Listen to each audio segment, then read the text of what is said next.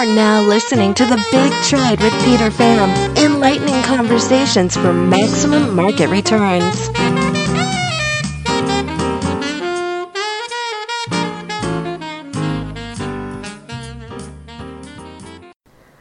Doug Casey, it's been a while since you've been on the Big Trade series. We're going to have some really interesting guests. I'm actually rebooting the podcast. Been focused on so many projects of late, but um, please update us on what you've been up to over the last year or so.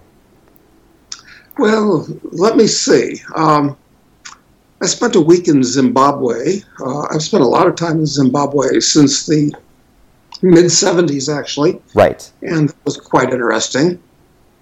Uh, of course, Zimbabwe is in the midst of uh, another total disaster. Right. Uh, they once again, yeah, so nothing, nothing really changes there. I, I talked to uh, all the top government officials. I was supposed to have met with Mugabe, but that wasn't possible because he was in Singapore for medical reasons while I was there. Uh, about uh, my radical plan for reforming their desperate economy. So that was that was quite interesting. Is uh, Doug, if you don't mind me interjecting, is there any way in which I'm, I'm, I know you talk to a lot of different states or countries or whatever you want to call them, and you've proposed to them these ideas that connect value creation and privatization, connecting capital markets to some of these countries. What is the the blueprint that you would define for basically pitching to some of the um, leaders of these states about what you could do to add value for them, broadly speaking? Yes, the ideal state, from my point of view, is a backward state that feels like it has nothing to lose, so it'll actually try something intelligent. And the basis of the plan that appeals to ex Marxists is to take 100% of all the government's assets with most of these places, the land is mostly owned by the government, the parastatal corporations like the airline and so forth, uh, a lot of buildings, and put them in one corporation initially mm-hmm. and distribute the shares of that corporation. Let's say 70% of the shares pro rata to every man, woman, and child in the country. Right. Uh, so now it's finally power to the people. And it's taking that dead capital and making it a viable asset. Perhaps we take 10% and put it in trust for the next generation, born over the next 20 years. Mm-hmm. Uh, we take 10% to take it public in major markets so we can raise several billion dollars because they have no money. Mm-hmm. And the last thing is 10% to be distributed to people that uh, whose rice bowls will be broken, people that will make it happen. This is the way it works in these countries. Uh, they're taking all the money now. So you do that, you get rid of all the regulations, uh, get rid of the taxes, because it's now a corporation that's going to be paying dividends to people as the country is successful, and uh, you let the market take over. That's it in the briefest nutshell. Is there any case examples towards something like this? Uh, no. Of course, what the ex Soviet republics, Eastern European republics did was they distributed um, certificates that allowed you to buy shares and so forth. It was very complicated. Mm-hmm. Uh, they didn't know what they were getting, and they were taken advantage of. The average guy got screwed, and that's how the oligarchs got their start, is buying up these certificates of ownership that were passed out. I'm talking about uh, giving the shares in all the government assets directly to the people and lettering them for perhaps uh, uh, 20 years so that they can only sell 5% per year until they know what they've got. Uh, so it's, uh, it, it's, it's, a, it's a much different plan. But no, nobody's done anything like this. I, I know you thought about this even more profoundly as like, I've seen examples of microstates. I'm sure you've explored the ideas of looking into various different islands and stuff like that. Is it quite difficult to turn say, for example, a piece of land into a recognized country, and therefore being able to implement all the things that you highlighted, I think, in other conversations with other people about like the merits of a state, which is, you know, it, the value of its um, assets and its potential vote within the United Nations. What would it take to completely incubate something like this as opposed to uh, convincing a lot of guys that feel very comfortable in their current status to um, not wanting to take some kinds of the risks that you're indicating to them or the perceived risk that you're indicating to them? Well, of course, there is perceived risk, but mainly to the guys running the government because, yeah. uh, uh, frankly, uh, most people in the governments of these third world countries are there to steal as much as they can, mm-hmm. and they're afraid that something might ha- happen that uh, would break their rice bowls. But um, uh, there actually is no risk, and most of the governments in the world today are bankrupt. Uh, they owe much more than they have in the way of assets. So the game is almost coming to, to an end. Uh, in the meantime, most of these governments in the world are foolishly printing up trillions of new currency units, trying to keep the ball rolling, which will just result in a currency of zero value, which is even more chaos. So um, I treat this as a hobby at the moment. It's uh, an interesting, fun way to um, uh, meet the top people in a country and uh, uh, amuse myself. But I think I could actually get lucky at some point. Hmm. I've done this in a dozen places and had very interesting adventures in the process.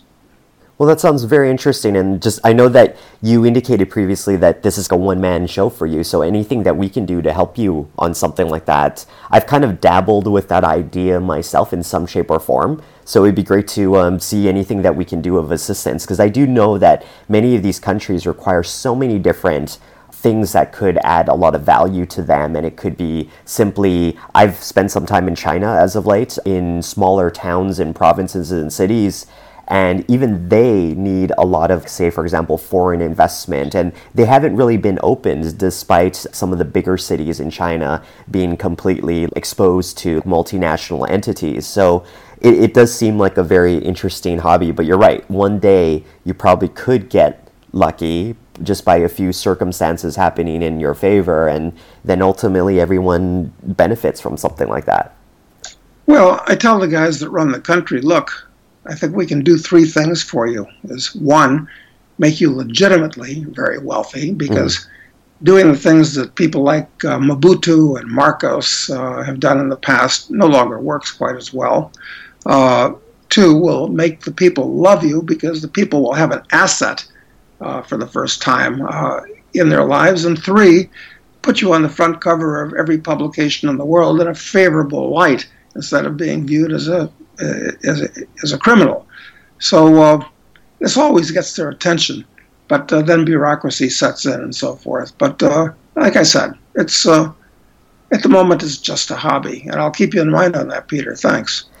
In terms of many of these countries that you're spending time in, I've heard about how some of these countries, by a gentleman named Richard Maybury, he refers to them as like the areas in the world called Chaostan. And his idea is that these countries have not been exposed to effectively natural law, and therefore they're kind of structured the way that they are with all of these inefficiencies. I know that in your current book, The Speculator, one of the core foundations, Charles Knight, is related to natural law. Could you maybe to this audience, this international audience that might be new to this idea, why would you have your protagonists with these deeply rooted beliefs and, an approach to to life throughout um, at least your first book, and I'm, I'm sure it's going to be a reoccurring theme for the the whole series as well. Well, it is. Uh, Charles, uh, we find Charles at age 23. So the moral code that Charles Knight follows is that there are really only two great laws. One, do all that you say you're going to do, and two, uh, don't aggress against other people or their property. Uh, anybody can remember those laws, they're commonsensical. Um, so that is what he operates on. Uh, later, tries to even simplify those two moral laws uh, and make it the whole of the law shall be do as thou wilt. but be prepared to accept the consequences. And in point of fact, most people actually do do exactly what they feel like. Uh, but they don't think about the consequences of what they do. And the point we're trying to make here is that uh, the more people take personal responsibility for what they do and learn to accept the consequences of their actions, uh, the more rational and the more moral society is, instead of robotically just following usually ridiculous laws handed down by corrupt parliaments and congresses.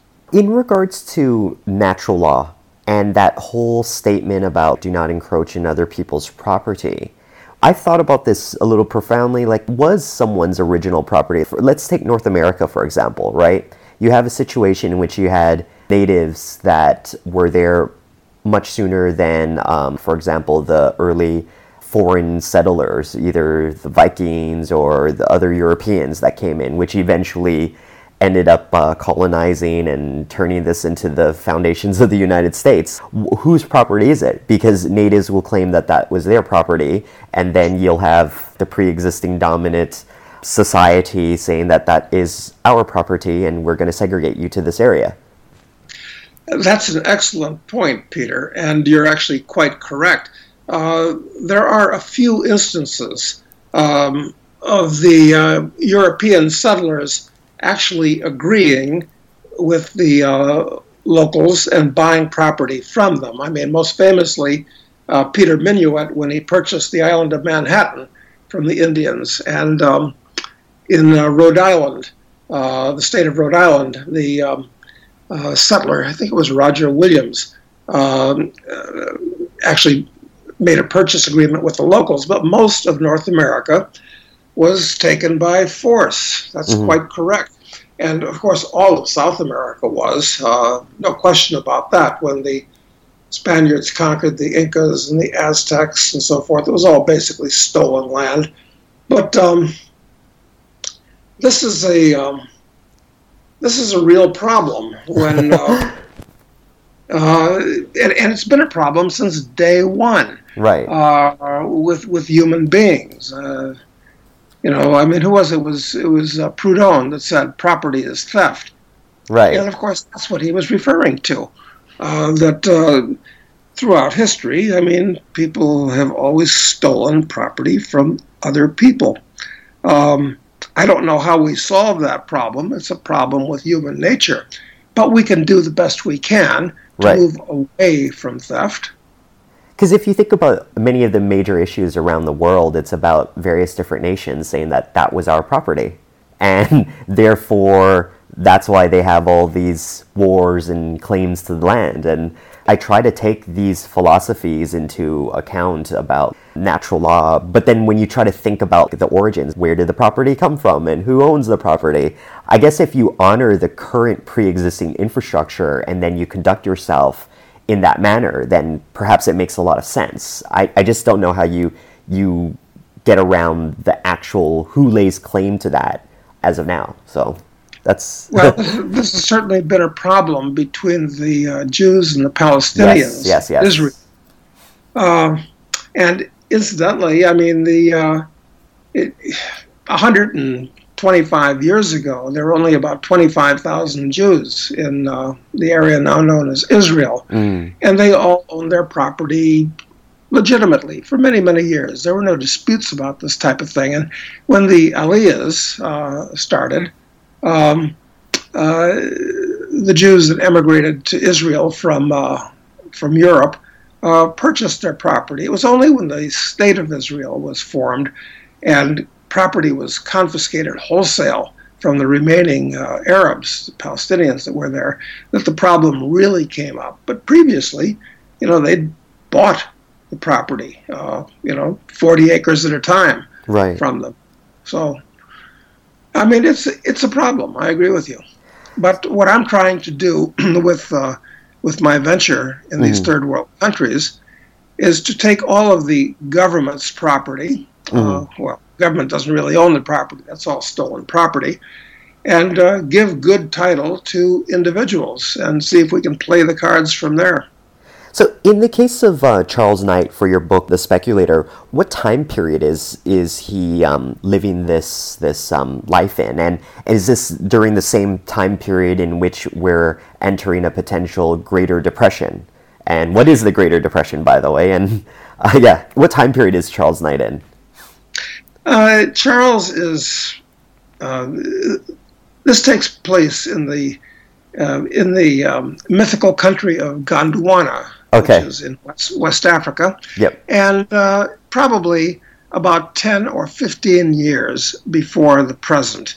Uh, whatever exact about the time. Right. Um, and the next novel, Drug Lord, is going to be right now in the present, and the one after that, Assassin, is going to be um, the current time. Um, and then we move into science fiction as we as we go into the other uh, things, taking things into the future with uh, with uh, terrorist and warlord and uh, so forth. Um, let me see though. What, what were we talking about just a We, moment? we're before I talking about the? Greater Depression. So, like, I Uh, guess Charles will eventually enter that. Well, okay. So since the novel's set somewhat before Yep. uh, 10, 15 years before present, uh, that's not really an issue. Mhm. But the Greater Depression, uh, in my opinion, well, we can look at this a number of different ways. You can say that Western civilization peaked, I would say, just before World War One Mm. and it's been going down ever since then as a civilization, even though technology and science have been uh, uh, ex- uh, have been improving Right. at a, at, a, quantum- at a quantum pace. You could say that uh, the United States peaked as a uh, civilization probably in the mid 1950s when um,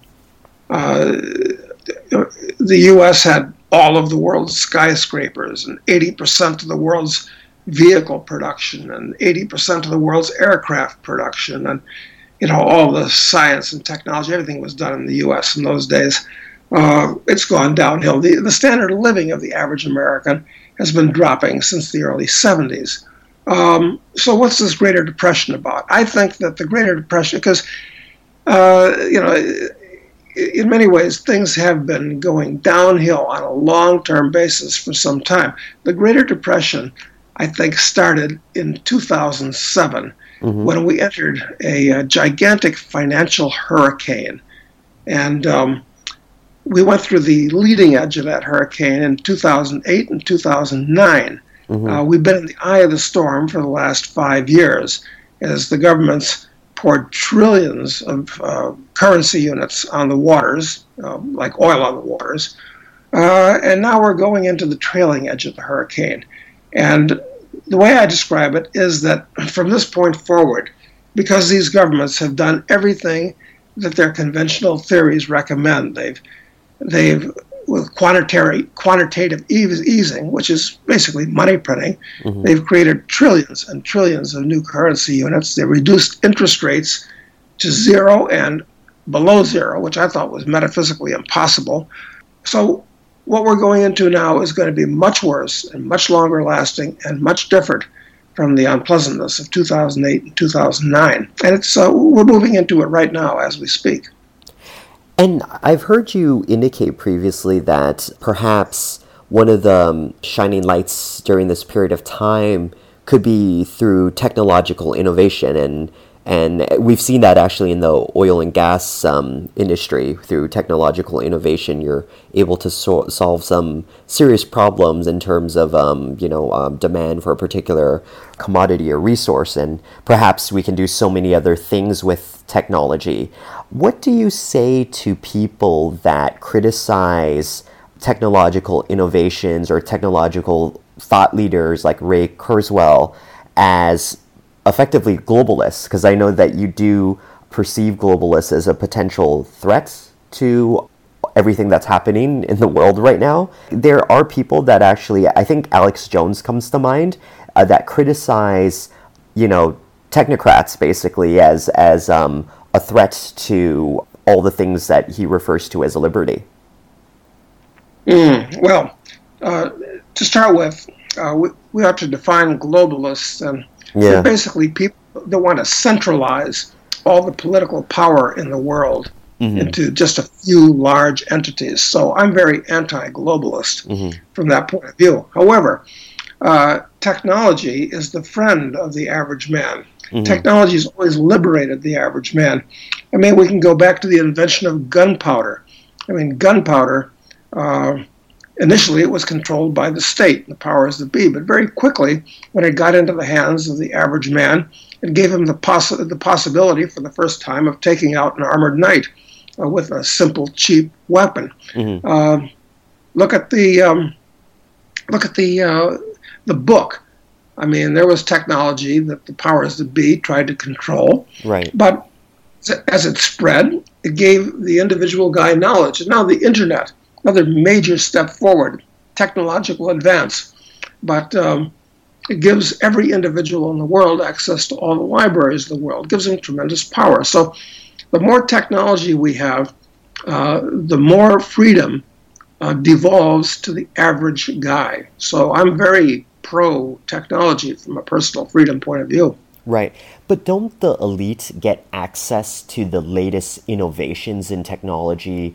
And I know that that time lapse between peri- periodicity that the elite have access to technology versus like the everyday common person is actually closing. But there are periods, right? There are certain advantages for example, if we were to develop technologies that allow humans to live forever, I think the case that people make is that uh, as part of the globalist agenda, elites would be the ultimate benefactors of that uh, first and foremost. No, question. You're absolutely right about that. Uh, and I don't know what we can do uh, about that other than keep resources out of the hands of the state mm-hmm. Uh, so that uh, it's harder for the state to access these things. Um, and speaking about life extension, um, of course, um, uh, they're going to have it have the firstest and the mostest. But uh, at this point, people are doing biolabs in their garage, very much the way Steve Jobs and Bill Gates were doing computer labs in their garages uh, a couple generations ago. Right. So uh, the same thing is going to happen. I mean, there are inconveniences, but um, I'm optimistic from that point of view. And Ray Kurzweil is absolutely right about uh, his projections of uh, exponential growth in these technologies. Is this a space? I, I know you you focus primarily on like the resource and mining space, but um, through this this um, like your observation of this potential secular trend, is that something interest for you from an investment standpoint? Oh yeah, absolutely. Because um, uh, first of all, let me say, uh, let me apologize to uh, uh your listeners who, uh, now that they know that I'm involved in resources and mining, uh, might think that um, I'm a dinosaur because these are dinosaur industries. They're on their way out. in the future, I mean, mining. all the low hanging, or most of the low hanging fruit in the world has already been picked uh, it's harder and harder to find uh, good deposits of uh, metals, and of course we need metals for civilization. Mm-hmm. Uh, and they're more and more capital intensive to mine. It takes longer and longer from the time you find it to the time you can put it into production because of all kinds of political problems. Horrible business. Uh, but technology, again, is going to solve that problem and put all the current mining companies out of business because uh, we'll be mining metals in the asteroid belt within a generation. Um, nanotechnology will totally change uh, the nature of mining. Biotechnology will allow us to economically process seawater for what's in it. There's a lot of things that are happening in mining. Um, but uh, technology is going to change the entire nature of the world unrecognizably. And in particular, it's well, there are so many different threads of technology, but they're all advancing at uh, exponential rates. Yeah. And um, you know, this is the amazing thing. Uh, of course, you could say that technology has been advancing kind of at an exponential rate since the discovery of fire or the creation of the wheel, uh, which are, you know, we're about 200,000 years apart. And then the next major thing was uh, perhaps the domestication of animals uh, and uh, the creation of cities. And things were moving faster and faster until now, uh, breakthroughs are being made almost on a daily basis. And um, I think Kurzweil is right that within 20 years, uh, things will advance not just uh, twice or 10 times, but uh, a hundred times where they are right now. It's uh, becoming breathtaking. So I'm, I'm optimistic from that point of view. It'll be interesting to see what happens if we reach that point of um, singularity as well. I think it's going to happen. And um, uh, the important thing from the average person's point of view is to make sure that he stays aware of these things intellectually uh, so he's not blindsided by these changes, and to um, put yourself in a financial position to take advantage of these advances as early on as possible. Mm. Um, so that's why, uh, even though in the future things are not only be better than we imagine, but probably better than we can imagine, that's why it's important to uh, stay on top of these things now so you can survive long enough to um, capitalize on them. So, Doug, you wrote this fascinating piece giving some commentary in regards to some gentlemen from the Council of Foreign Relations in regards to internationalists and isolationists. Perhaps you could give like a synopsis because I I was um, reading that today actually, and I just thought that that was a extremely insightful and and kind of like um, a very interesting way for you to describe, you know, what are what the elite are considered, what organizations they're involved in, you know, what's the significance to them. Many people, as you know, they, they aren't even aware of many of these organizations and kind of like what they're doing and what they're thinking about and what they're discussing. So it'd be great if you could share to the audience mm. that commentary.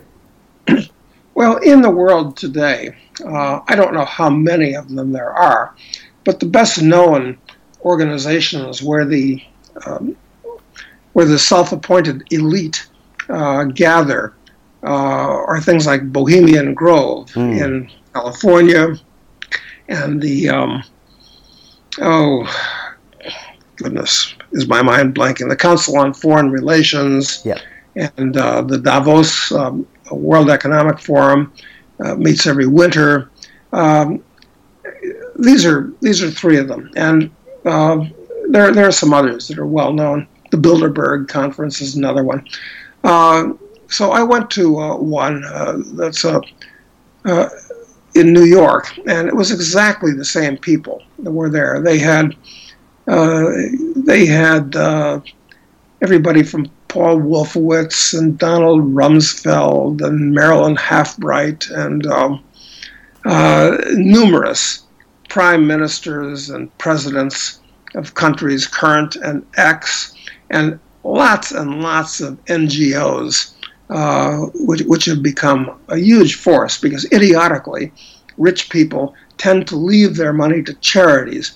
And, uh, you know, like an infestation of cockroaches, these these um, socialist leaning people just gravitate towards all this free money, which they pay themselves fat salaries and um, uh, then get to distribute it to help the little people and so forth. So I went to one of these for two days and listened to them blather at each other. And um, a lot of conspiracy theorists think that these people control the world. And of course they do indirectly because these are the richest and most powerful people in the world that are how, members. How do they do so indirectly? By the way, sorry to interject, but I, how do they do it inter- indirectly? Well, it's the same people that are in governments and uh, think tanks and so forth that go to these things. These organizations like Bilderberg and um, and uh, Council on Foreign Relations and so forth. And this thing I went to, uh, which I don't want to name because I was only invited to it uh, because a, a, business partner uh, of mine in a, in a venture in South America was actually the organizer of this thing, believe it mm. or not. So that's why he invited me. It's not because I belong there. Mm-hmm. Uh, because, don't philosophically. I held all the people, other people that were there in contempt, basically.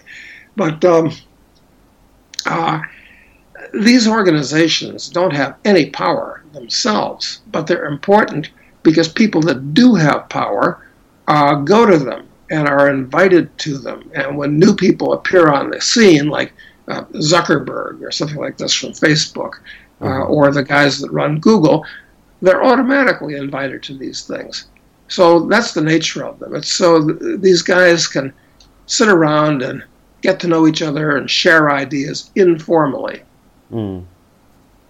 So um, I found it was interesting to go to it, but basically a waste of my time because it was mostly people, uh, at least in the formal sessions, just talking about the kind of nonsense that you'd read in the New York Times editorial page.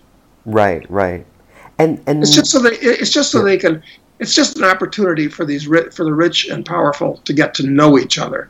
Right, that's what it is. They're informal. And, and, going back to that piece that was written by that gentleman from the Council of Foreign Relations, you do have some interesting commentary about his perspectives on internationalists and isolationists. Could you share some of that? Yes. Um, hmm. um, it's it's funny. So much of um, what goes on in the sphere is a war of words. In mm. other words, uh, these people will call somebody that um, believes in non interventionism, minding your own business, they'll call him an isolationist. Mm. And uh, that's picked up by the press uh, and so forth, but it's completely incorrect. Uh, a, a country that wants to keep its nose out of other people's business and not intervene in other people's wars and so forth uh, isn't an isolationist. Uh, it, it's as Thomas Jefferson said uh, an intelligent country will be uh, friends to all and trade with all, but uh, won't get involved in treaties and so forth. So they're totally different things. Um, but uh, the people that control the media uh, and this is absolutely true in the U.S. You can see it in the current uh, election. Uh, yeah. They're, very anti-free market oriented. They're very anti-individual. They're very pro-state. It's very much the case here in the United States, and it's really the case everywhere in the world, quite right. frankly. Have Have you been? It, it, well, but it's very much Peter. Yep. Like it, it's the same class of people. Herman Kahn, uh, who a very interesting guy. He's dead now. Uh, wrote a number of books. Uh, he was kind of the model for Doctor Strangelove in the movie, believe it or not. Oh wow! Uh, he he called them the new class. Uh, the, the, these people uh, that um, so. So in in terms of, I, I know you're following the elections and stuff like that, and you're seeing, I guess, a lot of these think tanks and a lot of the dialogue is also being projected throughout the media in terms of their ideas and, and their thoughts that are being projected in terms of um, the results of um, which party that they favor in particular. What are your thoughts in terms of what you're seeing? Because it clearly seems as if uh, the big media corporations do have some kind of agenda, irrespective of whatever party one favors. But um, it, it, it's quite interesting, and this seems quite unprecedented this time. Well, it, it actually is, and I'm not a conspiracy buff. Actually, right. uh, I, I, find that it's too hard to get three or four friends to agree what restaurant to go to or what movie to see. Mm-hmm. So trying to get a hundred miscreants in a room together and agree on on something important, I, I, it's, it's very hard. But I'll say this: that all these people that uh, all all of academia uh, in the universities and the people that run the media and the people that uh, get into governments uh, and NGOs, uh, these people all went to the same schools. They share the same uh, philosophical outlook. they belong to the same clubs. They think the same.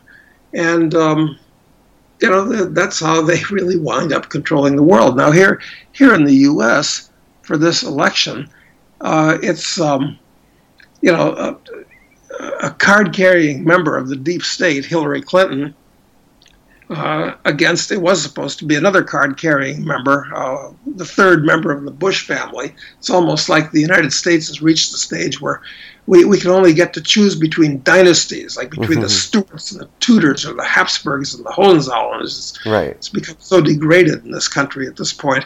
But um, Donald Trump uh, came out of nowhere and I'm sure he'll be co-opted into the deep state after he. And personally, I think Trump is going to win, mm-hmm. um, because the average American is so pissed off at this point at the drop in his standard of living over the last few decades, and I think the average American realizes that these that the managements of these two parties, the uh, Democrats and the Republican, so they they put up a couple of straw figures and give you a choice which isn't a choice.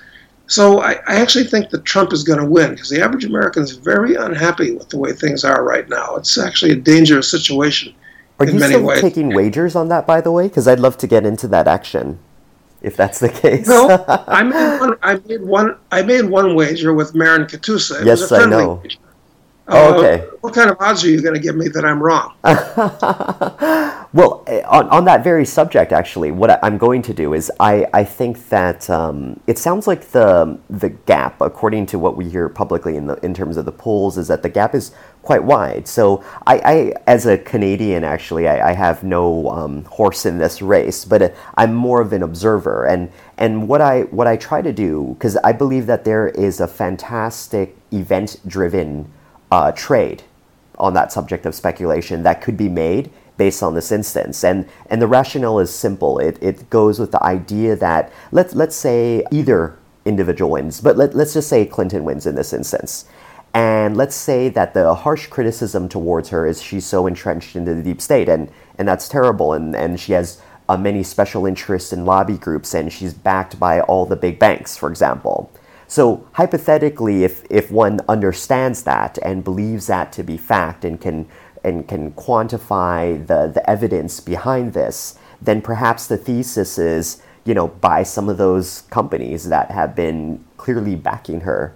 Um, because I believe that in potentially even in a greater depression instance, that they would be basically both too big to fail, too corrupt to fail, and would also be receiving an immunity idol uh, to whatever extent possible that the the current leader could provide. So I'm I'm thinking that I'm going to try to build some positions prior to, uh, hypothetically if I believe one individual is going to win and I believe that potentially even for the next little while post that election that those companies which are publicly listed can be an ultimate benefactor because as long as you can mitigate the downside risks then you know you know that there could be it could you could call it something like the Clinton put, for example, if if you want to go with a thesis like that. So I don't know about odds, Doug, but um, basically that's how I'm going to address what's going to be happening. Uh, well, I think that um, that approach makes a great deal of sense, Peter. I agree with it. Um, I just really think that um, that Trump is going to win. Now, whether Hillary steals the election from him, because these, yeah. these voting machines can be can be programmed and right. fixed surreptitiously, and so who knows what's going to happen? In and the no instance, by the way, if Trump does win, then I'd imagine that real estate companies, especially in the Northeast, would be a major benefactor of that. For example. Well, I think a safe yes. I think a safer bet is that oil prices will stay low mm. if Trump wins because uh, Trump is all for fracking, right, and so forth, and oil production could um, could continue rising in in the U.S. Whereas if Hillary wins, uh, you know, she said that she's going to shut down fracking, uh, and that means oil prices are going to explode upwards. In addition to the fact that if Hillary wins, uh, she's like plumping for a war against Putin and the Russians. There you go. And uh, she's very aggressive yep. in her foreign policy in the Middle East. And if we have a war in the Middle East, uh, the military-industrial uh, complex. shut off the Straits of Hormuz. I mean, oil could go to several hundred dollars per barrel. Right. I think. Right. I think the uh, the oil bet is the most direct bet as to which one wins. Th- that uh, that oil bet, by the way, Doug, is it's it's great. Although the the reason why I do remember this trade idea a lot is that um, when the Bushes or when Bush had won the first election, and the the whole harsh criticism was their connection to various different oil oligarchs and that was so obvious and that was in the news. And at that time oil was still trading like you know relatively low. And if you had held oil during that eight year time period that bush was in um, was the president basically one would have done extremely well. And i think that's a great testament to the um, i was having a conversation with a friend today uh, during my lunchtime which was um, about a great testament to the um, overall inefficiencies to markets because when people discuss about everything, it sounds like it's obvious, but even capital markets don't reflect that. Well, that is the key to um, intelligent speculation. It's not just mm. to hmm. find the um, immediate and direct consequences of actions, but the indirect and delayed ones. Yeah. So um, there are opportunities that are going to present themselves, and it's not all going to change the day after the elections. So, um, so I'm watching the oil markets for exactly the reasons I just mentioned. Um, mm. Trump, for the same reasons, Trump is going to be very good for the mining business, right? And um, Hillary is going to be terrible for the mining business. For instance, um, the largest undeveloped gold and copper deposit in the world is the Pebble deposit in Alaska that I just visited last month, actually. Mm. And um, it's not going to go anywhere under Hillary. It hasn't gone anywhere for a long time because of environmentalists and government agencies and Greens and all this type of thing. But if Trump is elected, these things are going to fall away and it's going to go into production like very soon. Right. So I own a lot of the stock. Uh, I'm kind of putting my money where the, my mouth is. Mm. So there are things like that. So I hope I'm hope I'm right about Trump. Actually, not just because I think I'll I think it'll be uh, I, I can make some money on things like that. Right. Uh, Hillary is just going to be a complete disaster for the economy. She's going to trench the deep state absolutely everywhere.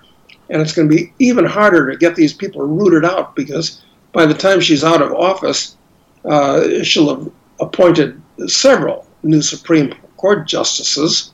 Mm-hmm. Um, you know, that's hard to change. So uh, she's going to change immigration policies in the U.S. And I'm all for open borders, incidentally. Uh, absolutely open borders, as long as all property is pri- uh, privately owned and um, uh, there are no welfare benefits to draw people. But that's not the world we live in. But if she brings in hundreds of millions of uh, of new immigrants from Africa and the Middle East, this is a large enough group with an alien enough culture all of a sudden that it could change the entire nature of the U.S. And certainly their voting patterns are all going to be Democrats for the future. And the Democratic Party is a, a cesspool of socialists and anti capitalists, uh, just all kinds of you know, racists. It's a horrible thing. So uh, this is a, a, major, major election in American history that we're looking at. Doug, let's let's end this off by discussing about the deep state. Like, what is the um, definition of the deep state, and what are its origins as it pertains to the United States? Well, perhaps we can call the deep state, which is a term that originated in Turkey in the Byzantine Empire, the Ottoman mm. Empire.